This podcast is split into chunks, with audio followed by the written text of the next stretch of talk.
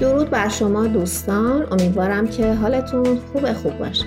من نیکو قاسمی هستم دانشجوی دکترای روانشناسی سلامت و شما دارید به اپیزود سفرم رادیو روانتن گوش می‌کنید. آخرین باری که بیمار بودید سردرد درد قسمت های مختلف بدن و بیماری های دیگر رو داشتید رو در نظر بگیرید. و به این موضوع فکر کنید که آیا عوامل غیر از عوامل زیستی در بیماری شما سهمی داشتن؟ و اگر داشتن چه مقدار سهم داشتن؟ این پرسشی که ما در روانشناسی سلامت به اون می‌خوایم پاسخ بدیم. در رادیو روانتن همونطور که از اسم پادکست پیداست به طب روانتنی می‌پردازیم. در زبان لاتین به اون سایکوسوماتیک میگن. یعنی به بیماری های جسمانی که منشأ روانی دارن. تا حالا اسم روانشناسی سلامت به گوشتون خورده؟ شاید بیشترتون بگید من همیشه سلامت روان رو شنیدم و این عبارت برای من ناآشناست. خب من در این پادکست می‌خوام در مورد روانشناسی سلامت باورهای سلامت بیمار شدن و بیمار بودن رفتارهای اعتیادی مثل سیگار کشیدن اختلالات خوردن در مورد استرس و بیماری در مورد چاقی و بیماری های کرونر قلب در مورد سلامت زنان و سلامت مردان. سنجش وضعیت سلامت و کیفیت زندگی براتون صحبت کنم.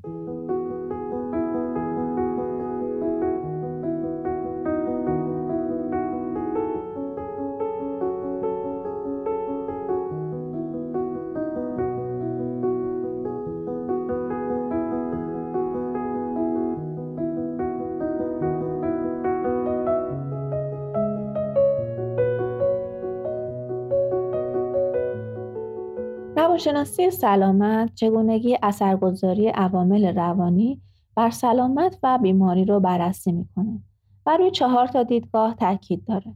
الگوی زیستی روانی اجتماعی که بعدا برای شما توضیح خواهم داد. دوم که سلامت رو به شکل یک پیوستار می‌بینه. سوم که رابطه بین سلامت و بیماری رو بررسی می‌کنه. و مهمترین قسمتش این هستش که تمرکز بر تغییر پذیری افراد از طریق تمرکز بر تغییر رفتار افراد داره. ابتدا یه پیشینه از روانشناسی سلامت بهتون میدم. در قرن 19 طب مدرن بنا نهاده شد.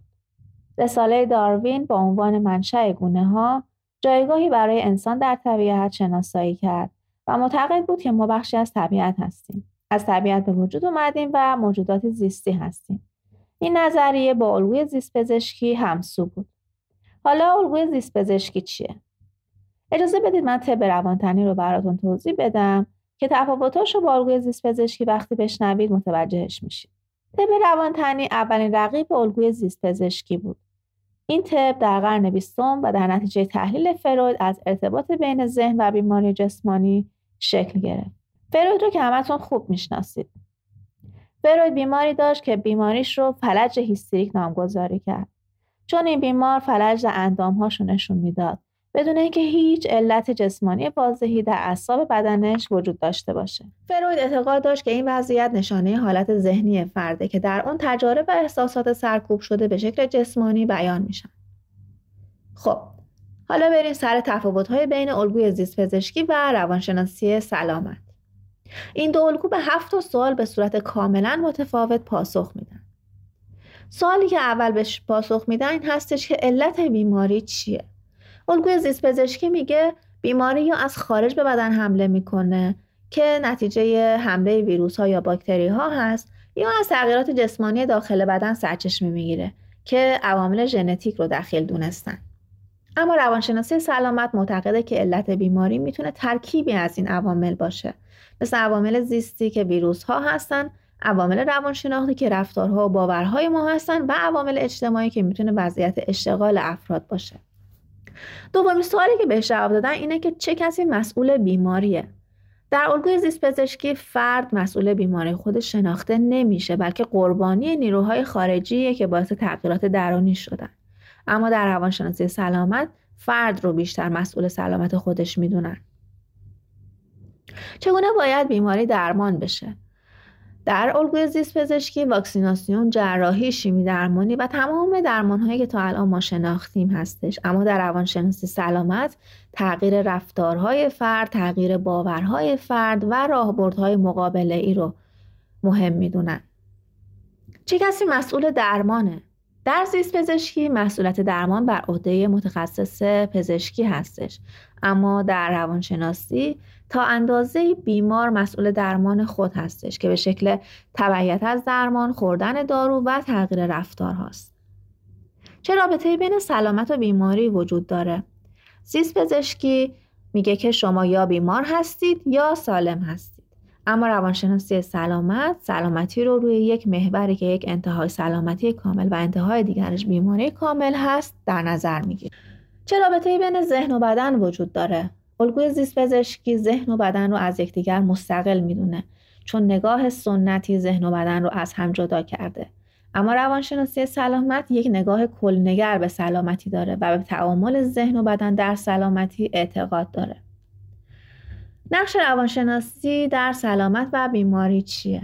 در الگوی زیست پزشکی ممکنه بیماری پیامد روانی داشته باشه. یعنی شما از سرطان ممکنه افسردگی بگیرید اما علت روانی نداره. اما در روانشناسی سلامت عوامل روانشناختی رو هم به عنوان پیامدهای بیماری در نظر می‌گیرن هم به عنوان علت بیماری. در همه مراحل بیماری از سلامت کامل تا بیماری کامل در واقع می‌تونه تاثیر بذاره.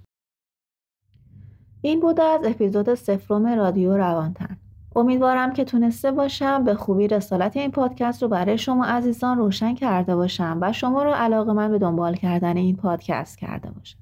منابع این اپیزود شامل کتاب هایی که من در دانشگاه و یا مطالعات غیر درسی خودم دارم، صحبت اساتید عزیزم در این زمینه و یا مقالات جدیدی که در این حوزه منتشر میشن. به صورت یک تا دو اپیزود در ماه در اختیارتون قرار میدم و از شما می‌خوام اگر حتی یک جمله از این پادکست روی سلامتی شما اثر گذاشت رسم دوستی رو به جا بیارید و اون رو با عزیزانتون به اشتراک بگذارید و ما رو در پیشرفت کارمون همراهی کنید.